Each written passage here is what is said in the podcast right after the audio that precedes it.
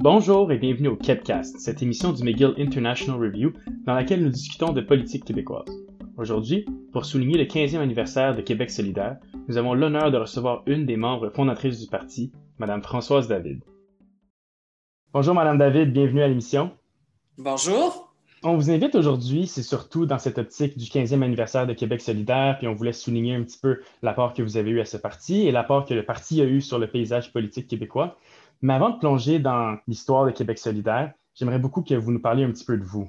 Donc, la question est large, vous pouvez la prendre comme vous voulez, mais est-ce que vous pourriez nous parler un petit peu de votre carrière, de vos débuts et comment vous êtes rendu justement à prendre cette position à Québec solidaire? Bien, je suis née il y a plus de 70 ans à Montréal, à Outremont, dans un quartier aisé. Mon père était médecin, cardiologue. Ma mère élevait ses 6 enfants. On est 6 frères et sœurs. Ma mère écrivait aussi, c'était une amoureuse des arts, de la musique, de la peinture. Puis mes parents, on avait beau être dans un milieu privilégié, mes parents avaient des valeurs pas mal intéressantes. En fait, j'ai été élevée dans un milieu où on me rappelait régulièrement que j'avais de la chance, que j'étais privilégiée et que c'était important de penser aux autres. Il y avait un côté très moral dans tout ça, mais au fond, qui demeure vrai aujourd'hui. Et donc, je n'ai pas été élevée dans le gaspillage, dans une abondance exagérée. C'était pas comme ça que ça fonctionnait chez nous. Et donc, assez rapidement, moi, j'étais la deuxième de la famille, l'aînée des filles, comme on disait tout le temps. J'avais 3 petites sœurs puis un petit frère après moi. Assez rapidement, j'ai absorbé cette idée d'essayer d'être utile, de rendre service, mais je l'ai absorbé à ma façon. Et progressivement, je ne vais pas tout vous raconter mon enfance, là, progressivement, comme jeune fille, jeune femme qui a eu accès à des études collégiales, ce qui à cette époque-là était réservé seulement à des filles de milieux assez riches, ce que ça m'a donné, il faut que je le dise, c'est d'avoir accès à des cours de sciences politiques, des cours d'économie, des cours de sociologie, puis de commencer à comprendre que si le monde ne fonctionnait pas comme j'aurais voulu qu'il fonctionne, c'est-à-dire avec plus d'égalité, ça n'était pas une question de fatalité. C'était construit. Puis plus ça allait, plus j'avançais dans mes études. Après, j'ai étudié en service social. Plus je comprenais qu'il y a des raisons politiques et économiques qui font qu'on vit dans des sociétés partout dans le monde qui sont réellement inégalitaires. Après, il y a toutes les nuances qu'on pourrait mettre, là, mais le fond de l'affaire, c'est quand même ça. Alors, c'est sûr qu'au collège, j'étais rédactrice en chef du journal du collège. On montait aussi des pièces de théâtre. J'étais une étudiante active. Mais c'est vraiment à partir de mes études universitaires en service social, avec les stages que j'ai faits, avec les emplois d'été que j'ai eus, que là, j'ai commencé à m'impliquer, à m'engager dans la société de façon plus, je dirais, sociopolitique, là, pas politique au sens partisan du terme, mais je dirais sociopolitique avec une compréhension, comme je disais, avec une analyse de comment fonctionnait la société québécoise. Et là, on parle des années 70. Et puis avec ma propre recherche de solutions.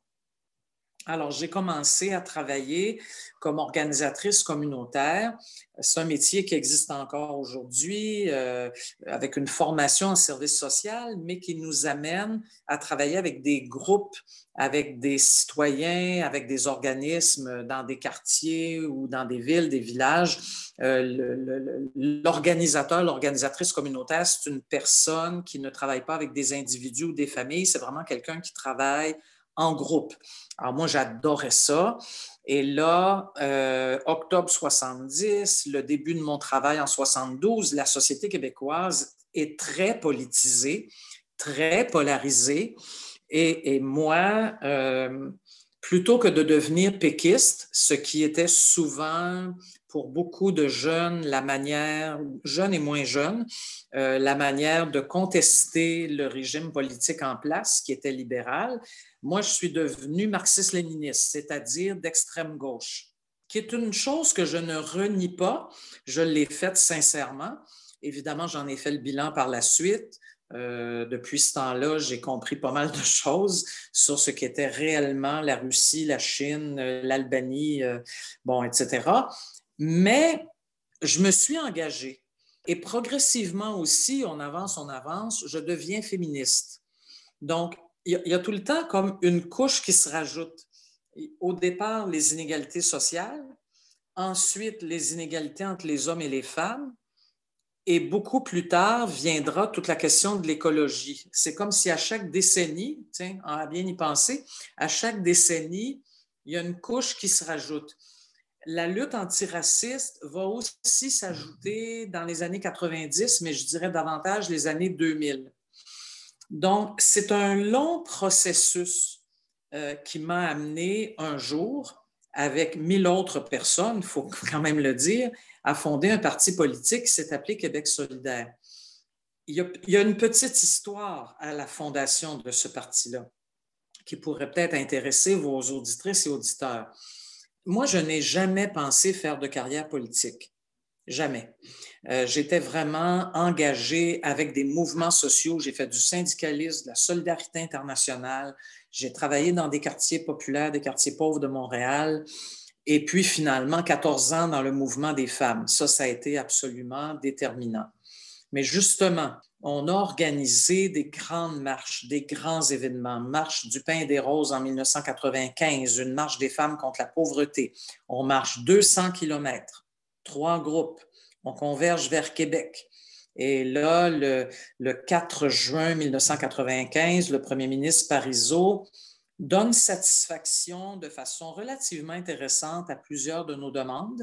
Et c'est donc un succès médiatique, un succès social, un succès, bon, pas à 100%, mais peut-être aux 2 tiers pour nos revendications.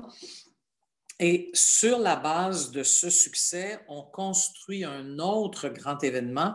Je suis à ce moment-là présidente de la Fédération des femmes du Québec. Et ce sera la Marche mondiale des femmes à l'an 2000, dans une centaine de pays, des milliers de femmes qui se mobilisent contre la pauvreté et les violences faites aux femmes. Et ce sera aussi quelque chose de très intéressant. Ça va aller du 8 mars au 17 octobre 2000. Dans une centaine de pays, les femmes organisent 1001 activités qui dépendent de leur géographie, de leur culture, de leur histoire, de leur stratégie. Nous autres, au Québec, nous organisons dans la semaine à peu près du 10 au 14 octobre des marches régionales. On a des revendications sur la pauvreté, sur les violences faites aux femmes, mais là, on frappe un nœud.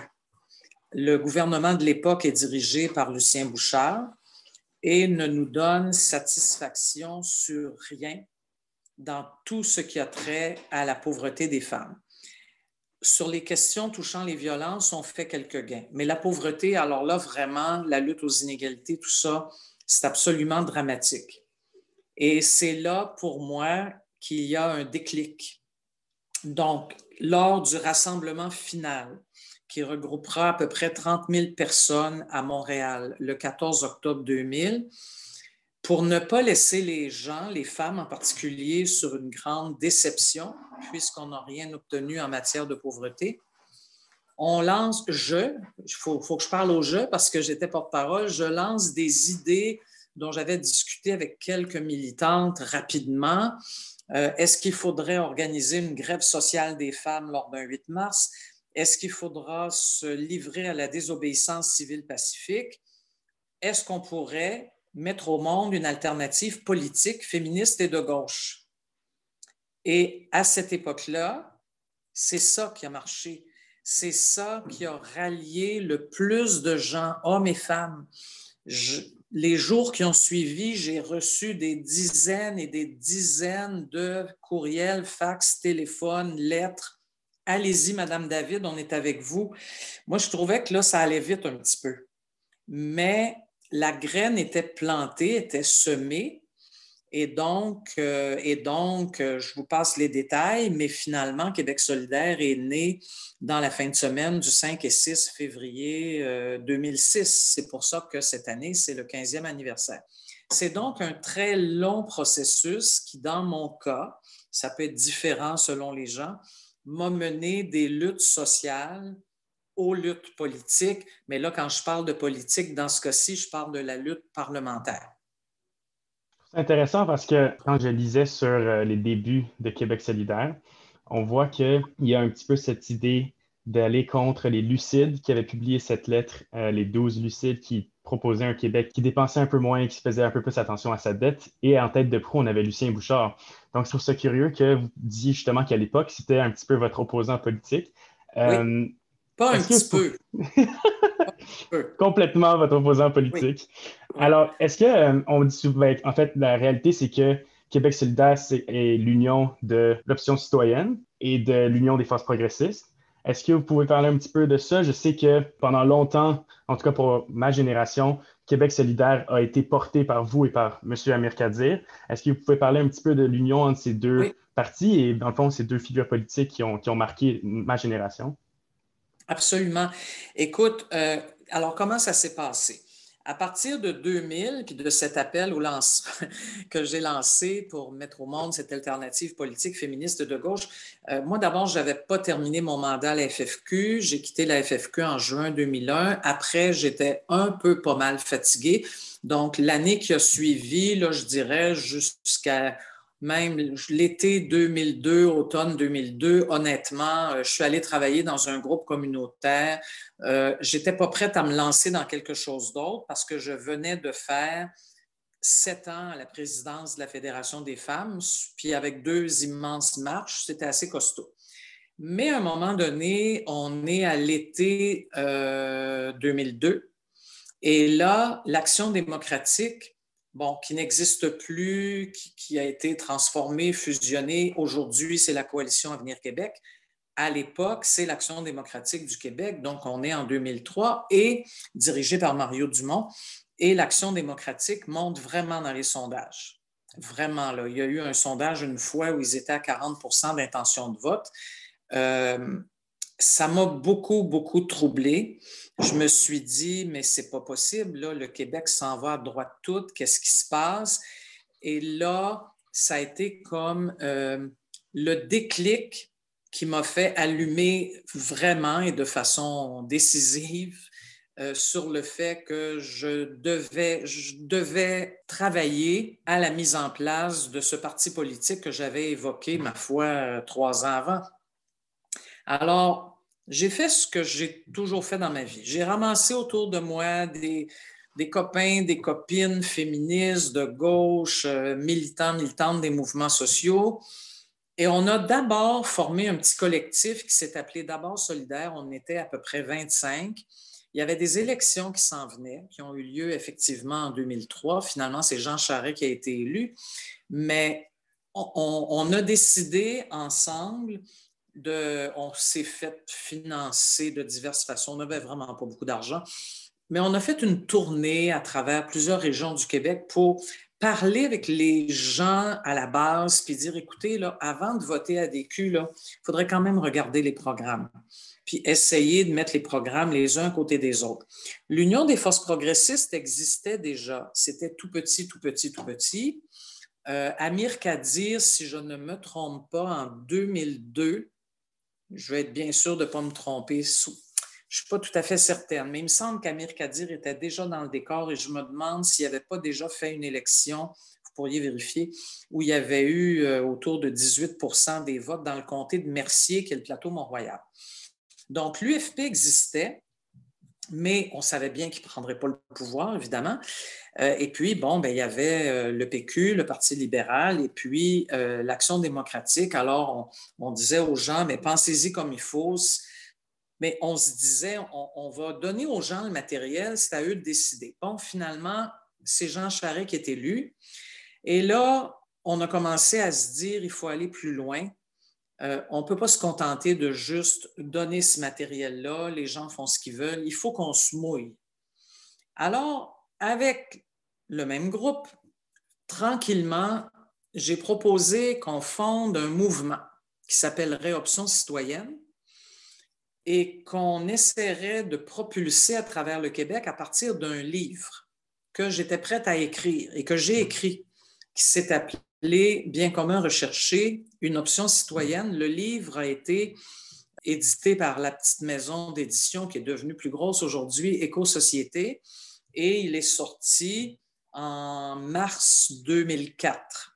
Et à partir de cette base-là, tout l'été, on a fait le tour du Québec. Alors là, vraiment, là, on en a rencontré du monde et on recrutait des membres. Rendu à l'automne 2004, on avait 1200 membres. On a commencé à se réunir entre nous, même pas par délégation. Tout le monde qui voulait venir, venait. Alors, on se retrouvait à 400 et on a demandé à tous ces gens-là le mandat d'aller négocier avec l'Union des forces progressistes pour une éventuelle fusion. Ce qu'on a commencé à faire en janvier 2005 et un an plus tard, la fusion avait lieu. Ça, c'est pour la petite histoire. Mais vous pouvez me demander, mais oui, mais ça n'aurait pas été plus simple que tout ce monde-là aille tout de suite à l'Union des forces progressistes plutôt que de faire ce long détour d'à peu près un an et demi là, par un mouvement qui a ensuite négocié avec l'UFP pour cette fusion. Oui, on peut dire ça.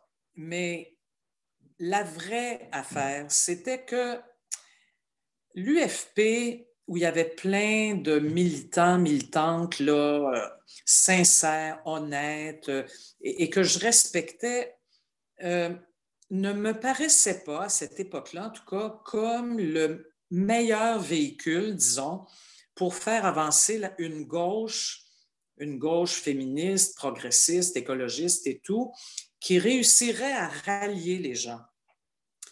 Peut-être à cause de mon expérience marxiste-léniniste là, qui datait de, rendu là de 30 ans, là, je pense que j'étais resté, non 30 ans j'exagère, 20 ans, je pense que j'étais resté un peu marqué par un certain vocabulaire, une certaine manière de militer que je trouvais un peu austère. Peut-être que j'avais tort ou peut-être que j'avais en partie raison, mais quoi qu'il en soit, moi, j'étais plus à l'aise d'essayer de... Pas toute seule, là, on était 25 au début, on s'est retrouvés, comme je vous dis, assez rapidement à 1200. Essayer de fonder quelque chose qui venait beaucoup des mouvements communautaires et féministes et en partie écologistes.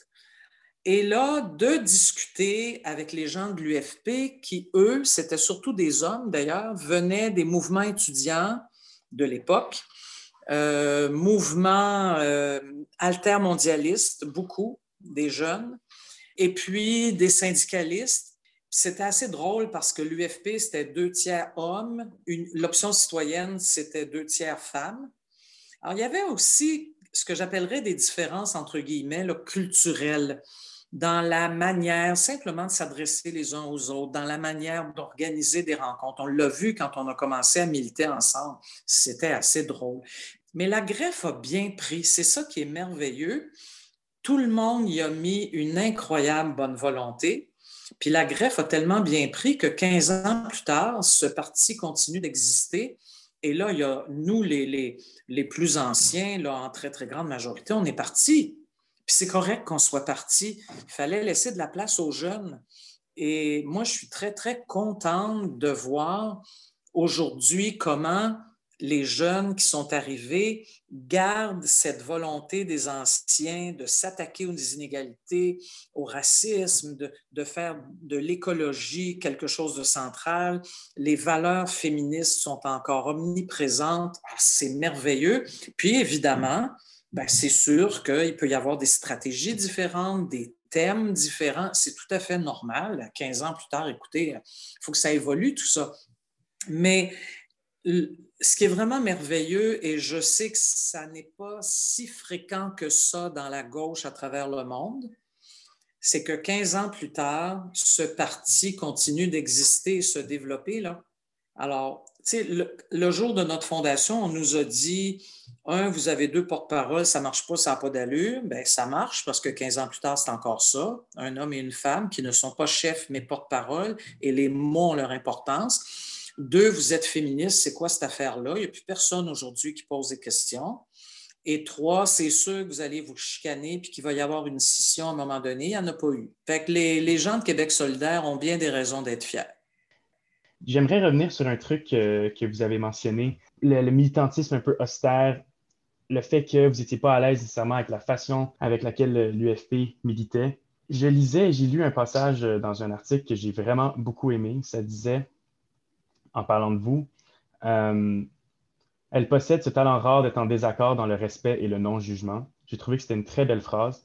Et ma question, c'est la suivante. Quand j'ai vu, quand vous avez pris votre retraite, il y a eu des éloges qui sont venus de tous les partis, qui sont venus de la société civile, qui sont venus de partout. Beaucoup de gens disaient, vous êtes une grande dame de la politique, féministe, qui a vraiment changé les choses. Et on a toujours eu cette idée un petit peu que vous étiez très raisonnable dans vos positions. Ça vient un petit peu clasher avec le fait que vous étiez une marxiste-léniniste dans les années 70-80, dans ce sens, si vous voyez ce que je veux dire. Donc, oui. C'est intéressant que vous disiez justement que c'est peut-être ça qui a fait en sorte que votre ton était plus raisonnable, que c'était plus dans la... vous alliez chercher dans les organismes communautaires. Donc, c'est ça ma question. Pourquoi est-ce que les députés de Québec solidaire ou les gens militants au Québec se font tellement mettre dans une espèce de coin, ils se font un petit peu taire, alors que quand vous parliez, quand vous confrontiez les gens, est-ce que vous étiez écouté? C'est quoi l'approche qui est différente? Bon, d'abord, il faut peut-être démystifier une couple de choses. Les gens ne m'écoutaient pas tout le temps. Quand j'ai été députée, c'était... Bon, il y a eu au début le gouvernement péquiste, mais il y a eu surtout pendant plusieurs années le gouvernement Couillard que j'ai attaqué sans relâche. Mais je n'ai jamais procédé à des attaques personnelles. C'est peut-être ce qui me distinguait d'un certain nombre, je ne parle pas des gens de QS, là, on n'était que deux, de toute façon, puis après ça, trois avec Manon, mais quand je regardais les collègues à l'Assemblée nationale, il y avait parfois des attaques, mais vraiment vicieuses, là. Ça, je n'ai jamais accepté d'aller là. Mais moi, je me rappelle d'une couple de mes colères quand le gouvernement Couillard a procédé à une réforme de l'aide sociale, par exemple, qui pouvait appauvrir terriblement des jeunes en particulier.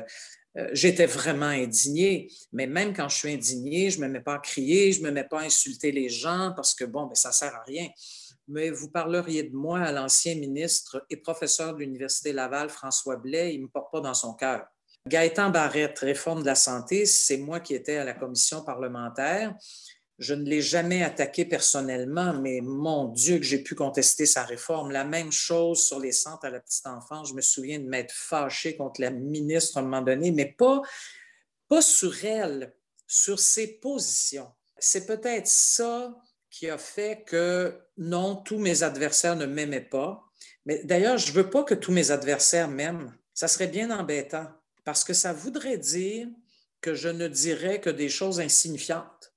Que mes adversaires me respectent, oui, ça je veux bien, parce que moi j'en respecte un certain nombre, mais pas tous. Il y a des gens pour qui j'ai beaucoup de difficultés à avoir du respect, tout simplement parce qu'eux n'en ont pas.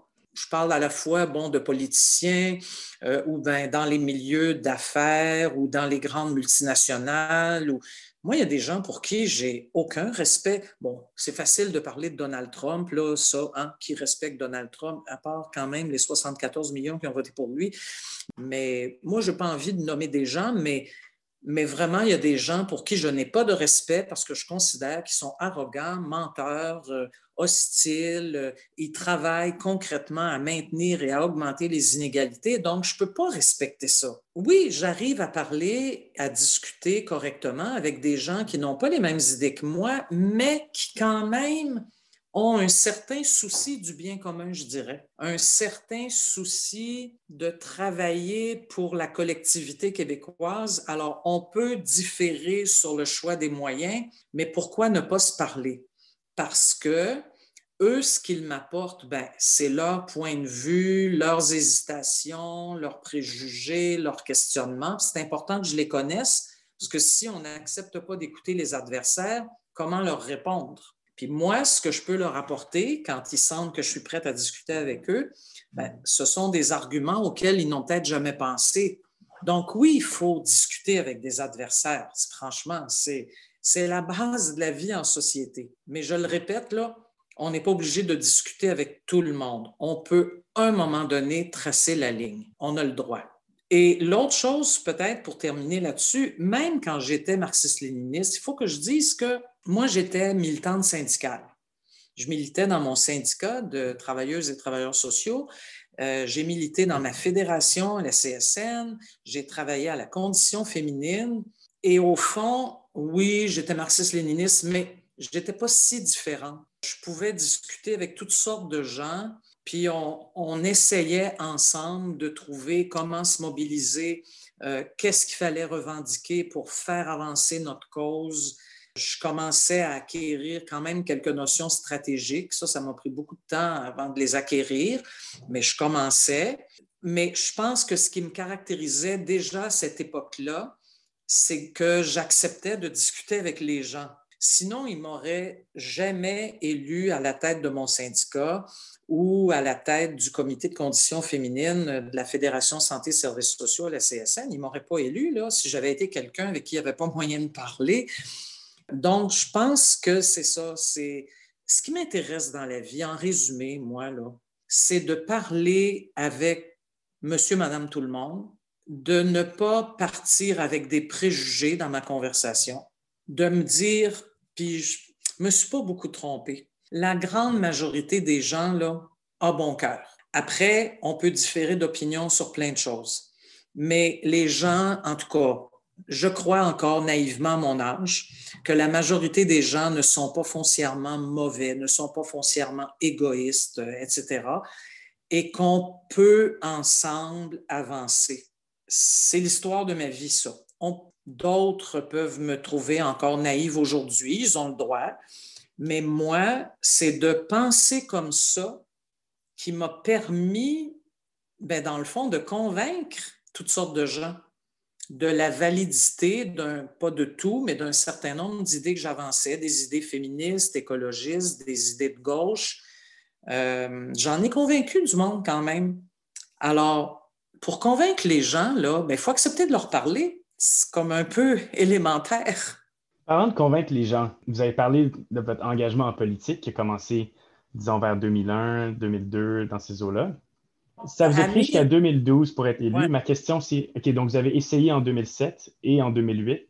Oui. Qu'est-ce qui vous a poussé à continuer, à convaincre les gens, à persévérer dans cette circonscription à Gouin? Bien, moi, je vais être honnête. Hein? Bon, ma circonscription s'appelle Gouin. Personne, si on dit la circonscription de Gouin, tout le monde va se demander où c'est. C'est Rosemont-la-Petite-Patrie à Montréal.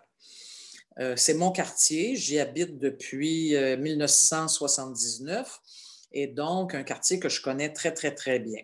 Et moi, j'avais décidé que c'était là que je voulais me battre pour être élu. C'était pas facile. Le député péquiste à l'époque était un bon député. Dans, à mon avis, un parti qui avait beaucoup de faiblesses.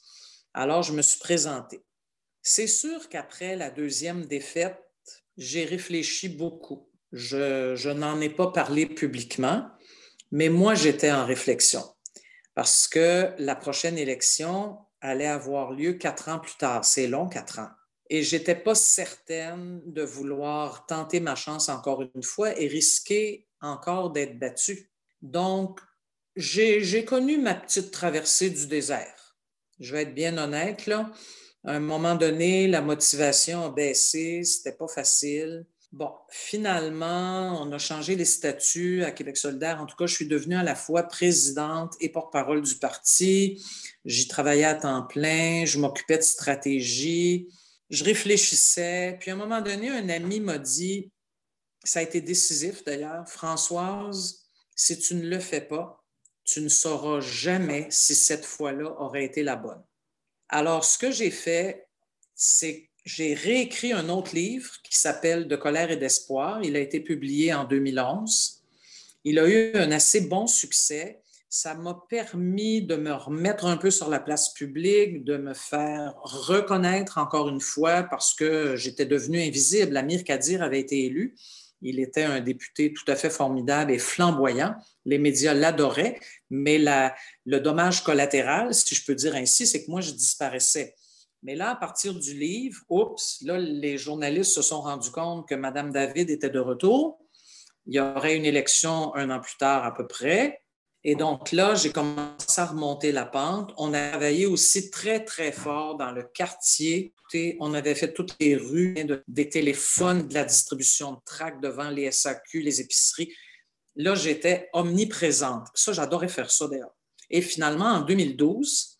on était nez à nez, le candidat péquiste et moi, et ce qui a été décisif, il faut que je le dise, c'est que j'ai pu participer au débat des chefs. Et bon, je le dis parce que c'est ce que tout le monde m'a dit à l'époque, j'avais gagné ce débat. Et à partir de ce moment-là, ben voilà, c'était fait, j'ai gagné. Ce qui m'a aidé aussi, ça va intéresser votre auditoire qui est certainement beaucoup plus jeune que moi, c'est qu'entre-temps, il y avait eu le printemps étudiant. Qui ne s'en rappelle pas quand même, là. Donc de février à, je dirais, juillet 2012, printemps étudiant, mais qui finalement est bien plus qu'étudiant. C'est une bonne partie de la société québécoise qui se mobilise. Moi, j'ai été très, très présente. Québec solidaire a été très présent. On a marché, mais marché à n'en plus finir. On a beaucoup tapé de la casserole. Et ce que ça a fait, entre autres, dans ma circonscription, c'est que beaucoup, beaucoup, beaucoup de jeunes sont allés voter, beaucoup plus que d'habitude, et ils votaient pour moi. Alors, le printemps étudiant m'a aidé, et moi, c'est une période que j'ai adorée parce que je croyais à cette cause-là, et elle débordait le simple, en fait, la question des droits de scolarité, ça s'est mis à déborder beaucoup sur... un changement social, dans le fond. Donc, comment ne pas être en accord avec ça? Et quand ça s'est mis à marcher et à taper de la casserole autour de chez nous, dans mon quartier, ben, on était des milliers, c'était tout à fait formidable. Donc, il y a eu toute une conjoncture qui a fait que, bon, finalement, j'ai été élu. Mais si ça peut réconforter des militantes, militants parmi votre auditoire qui se disent « Mon Dieu, que c'est long des fois, là! » Ben oui, c'est long des fois. Et il y a des moments où on est un peu découragé. Ça m'est arrivé à moi aussi. Puis ça n'a pas été la seule fois dans ma vie où ça m'est arrivé. Là. Être militant, c'est d'accepter de franchir, j'y vais par image, là, des montagnes, des rivières, des déserts. Tu sais, c'est d'accepter ça aussi. Et puis tout d'un coup, gagner. Ça va être fascinant pour des auditoires qui vous connaissent peut-être depuis un peu moins longtemps. Parce que, disons, nous qui suivons depuis un peu plus longtemps, on se rappelle que c'était beaucoup, soit vous et Amir Kadir ou juste Amir Kadir avant ça. Donc, on le prend un peu pour acquis maintenant. Il y a tellement une forte présence de QS à l'Assemblée nationale ou dans le paysage médiatique que c'est fou de penser que, dans le fond, ce doute que vous aviez, c'est peut-être quelque chose de complètement un pivot énorme dans l'histoire de QS. Si vous n'aviez pas décidé de retourner, peut-être qu'il n'y aurait pas eu cette espèce d'expansion qu'on a aujourd'hui. C'est dur à dire, mais c'est un peu moins important. Mais ça a été un questionnement, ça a été presque plus qu'un doute. Là. Pendant 18 mois, je me suis demandé si je me représentais. Wow, quand même. Mais dans le fond, je ne l'ai jamais dit beaucoup. Je ne l'ai surtout pas dit à cette époque-là. J'en ai parlé avec mes amis les plus proches, bien sûr. Mais sinon, personne n'était au courant de cette réflexion qui, pour moi, était importante parce que c'était une bonne partie de ma vie là, qui était en cause. Mais je n'ai aucun regret, bien entendu. C'est intéressant aussi que vous parliez justement de Rosemont-la-Petite-Patrie, qui est un quartier très intéressant, très jeune, mais de plus en plus jeune, qui est très engagé. Puis j'ai reçu sur l'émission Alexandre Boulris il y a quelques mois. Puis lui aussi, c'est un petit peu cette histoire de maintenant, il est en fait, c'est le seul député du NPD au Québec. Et c'est justement à Rosemont. Donc, ça montre un peu un petit peu la composition du quartier. J'aimerais parler de Québec solidaire un peu plus de manière récente, qu'on avance un petit peu dans la chronologie. Juste pour mettre l'audience en contexte, il y a une des théories qui est le plus, disons, acceptée en sciences politiques.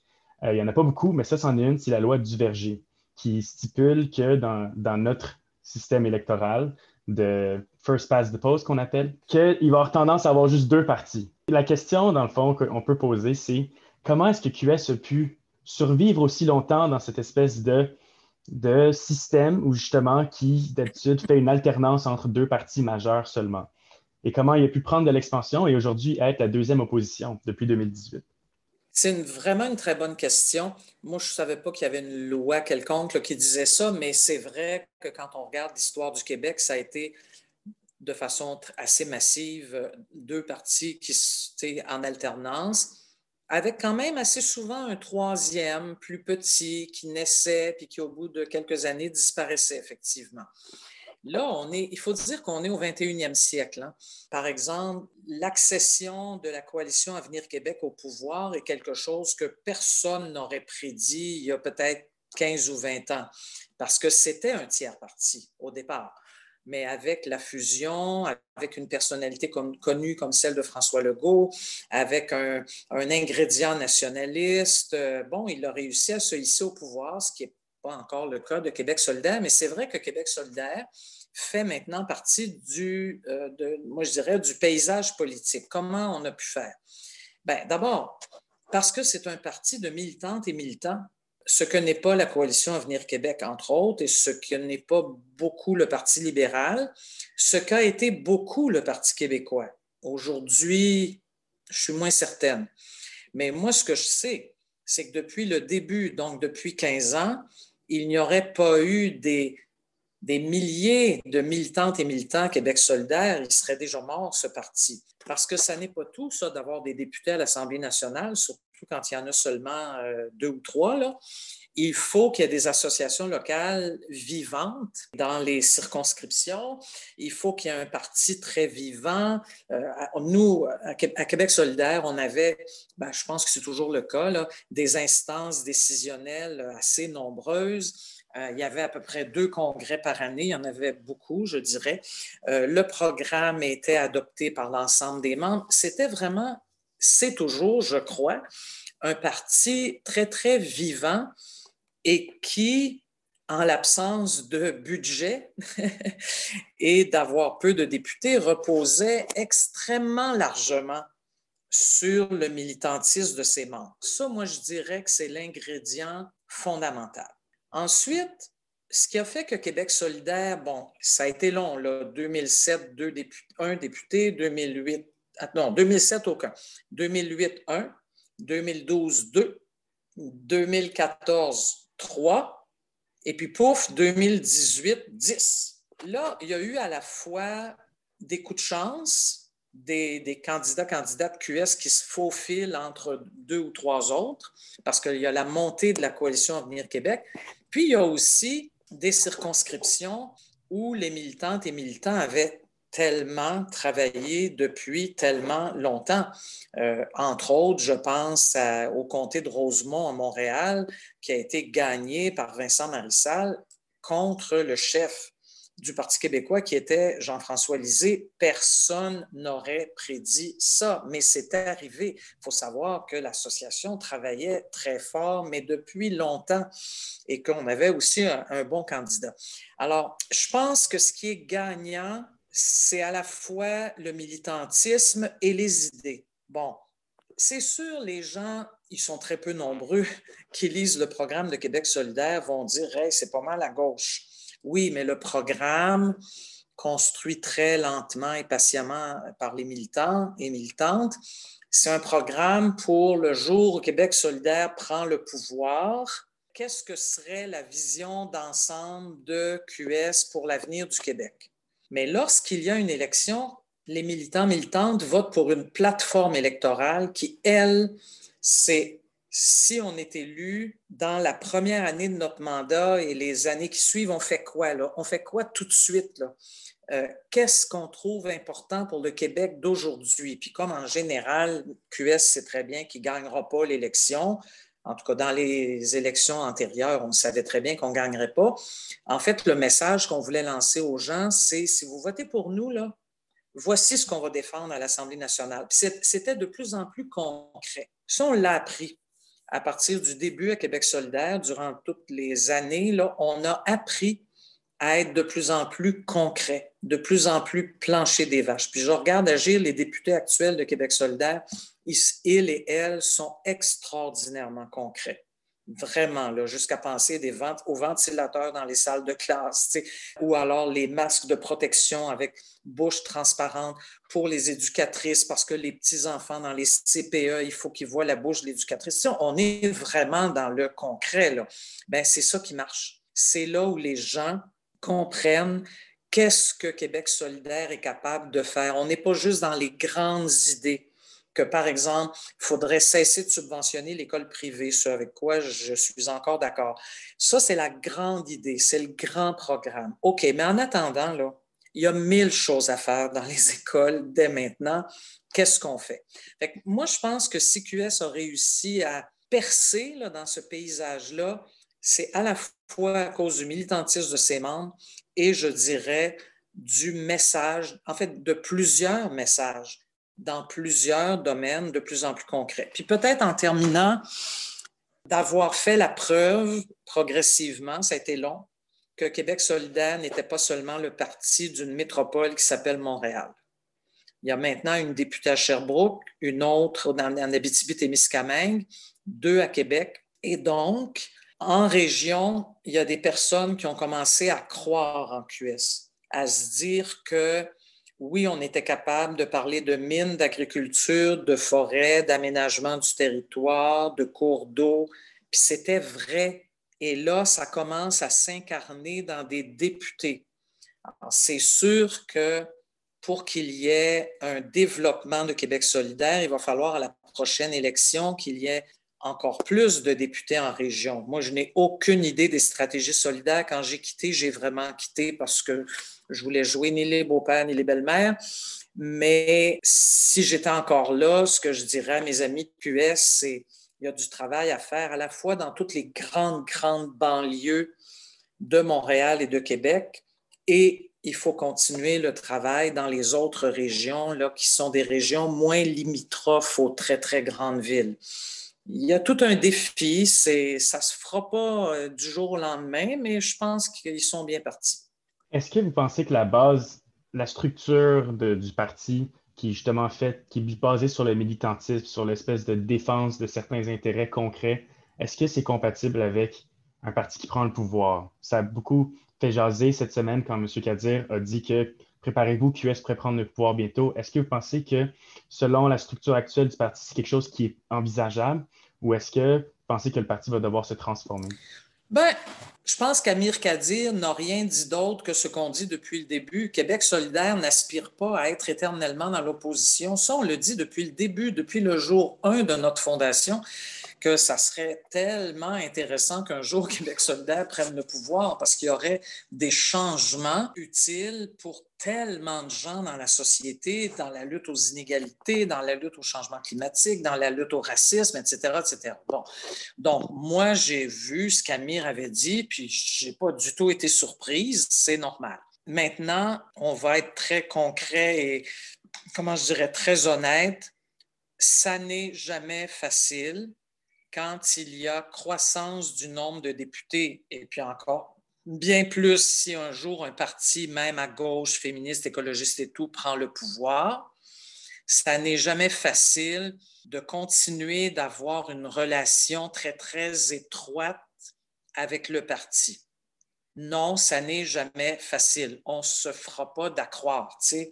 Pourquoi ça n'est pas facile? Ben parce que les militantes et militants du parti, et moi je trouve que c'est tout à fait normal, tiennent à ce que leur gouvernement, tu sais, le gouvernement qu'ils ont tellement travaillé fort à faire élire, ils et elles veulent que ce gouvernement remplisse tous ses engagements, c'est tout à fait normal. Mais le gouvernement, lui, élu par combien? 38, 40, 42 % de la population, c'est très bien qu'il y a un autre 60 % qui n'a pas voté pour lui, qu'il faut conquérir, qu'il faut aller chercher. Puis en plus, le jour où on a un gouvernement de gauche là, au Québec, il ne faut pas s'imaginer que la droite économique et politique subitement rentre chez elle et ne fait plus rien. Là. La vie n'est pas simple comme ça. Et on vit dans un environnement nord-américain qui n'est pas exactement de gauche, là. Alors, s'il fallait qu'un jour le Québec prenne de l'avance sur d'autres provinces canadiennes ou sur les États-Unis d'Amérique et élise un gouvernement réellement à gauche, il n'y en aura pas de facile, là. Et donc, ce gouvernement va devoir à la fois, bien sûr, faire l'impossible pour respecter ses engagements, mais en même temps, il n'aura aucun autre choix que de tenir compte des adversaires, des opposants, des réalités économiques, de toutes les embûches que certains vont vouloir lui créer. Ah, ça ne sera pas simple du tout. Et est-ce qu'il y aura des chicanes? Ben oui, il y en aura.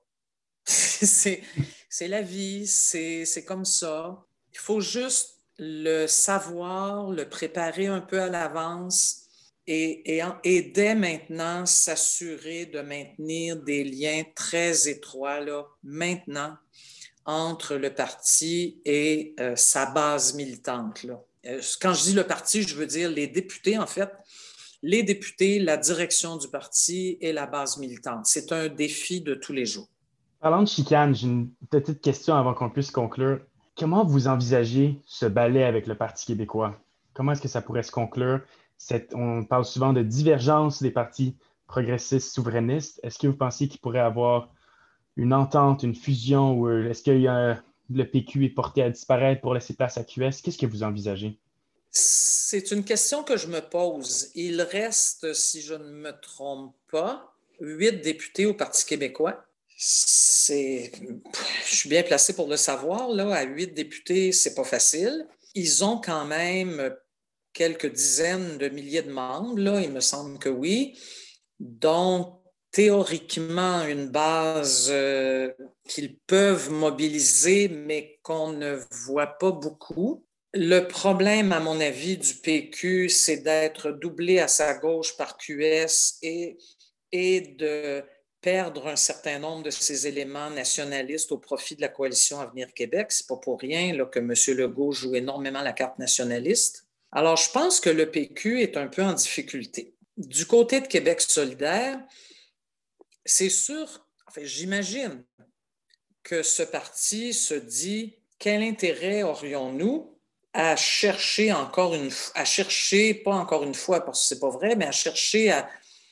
fusionner avec le Parti québécois, dont les positions nationalistes étaient et demeurent parfois questionnables, du point de vue de Québec solidaire en tout cas. Récemment, je sais bien qu'il n'est plus chef du PQ, mais il l'a quand même été pendant 2 ans à peu près, il me semble.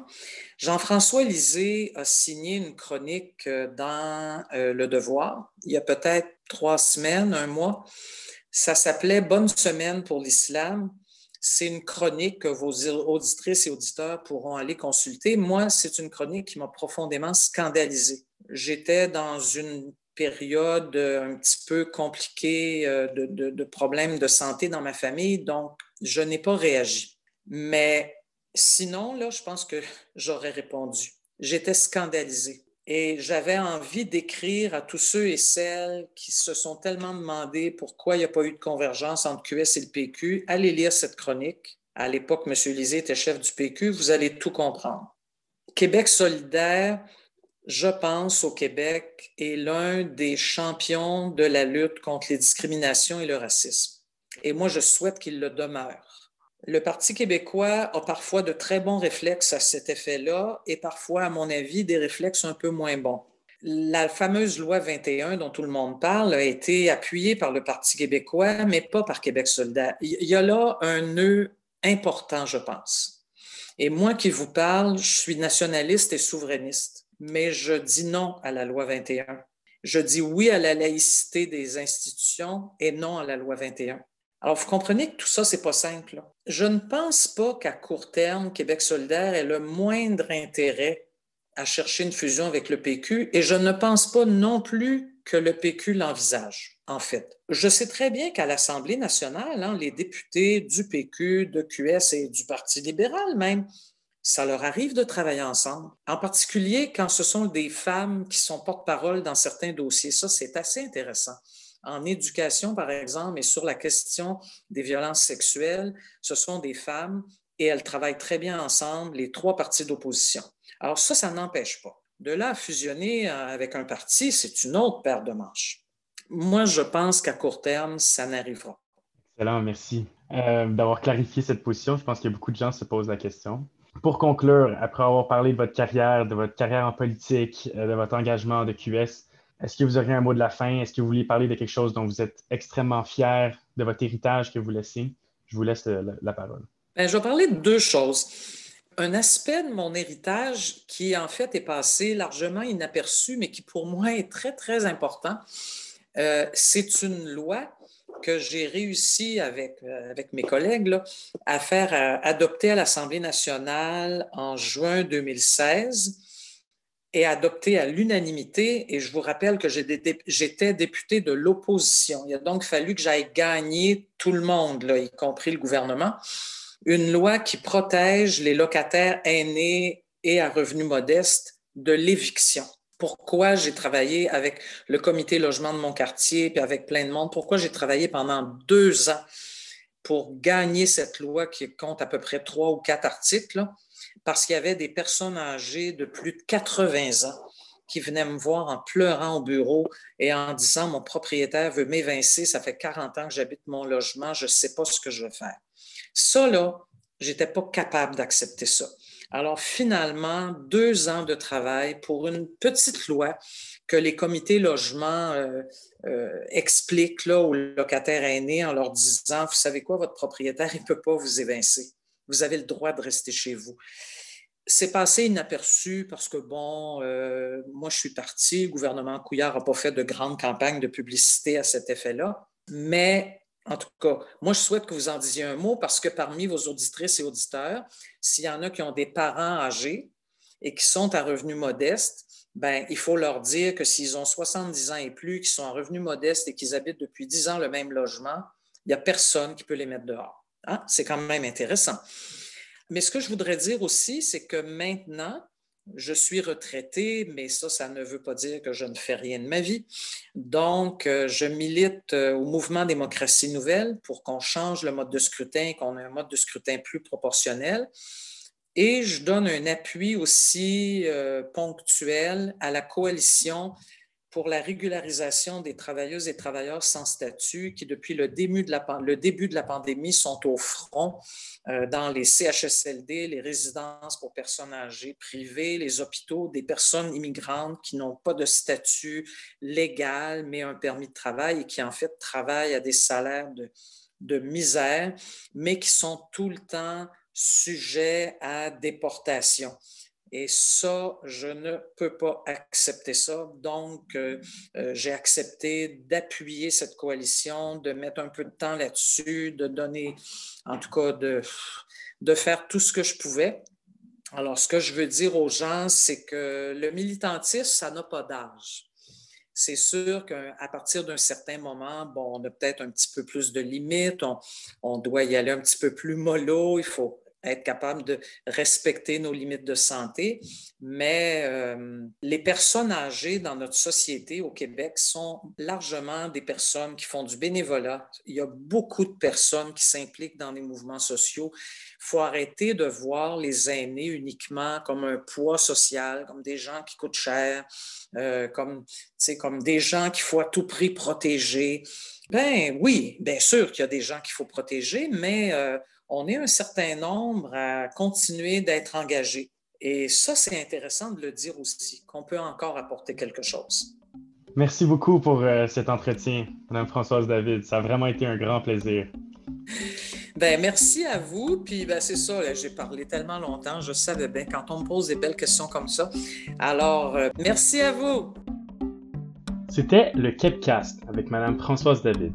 Pour plus de contenu de qualité, n'hésitez pas à suivre le McGill International Review sur Facebook et Instagram. Merci d'avoir été des nôtres et à la prochaine!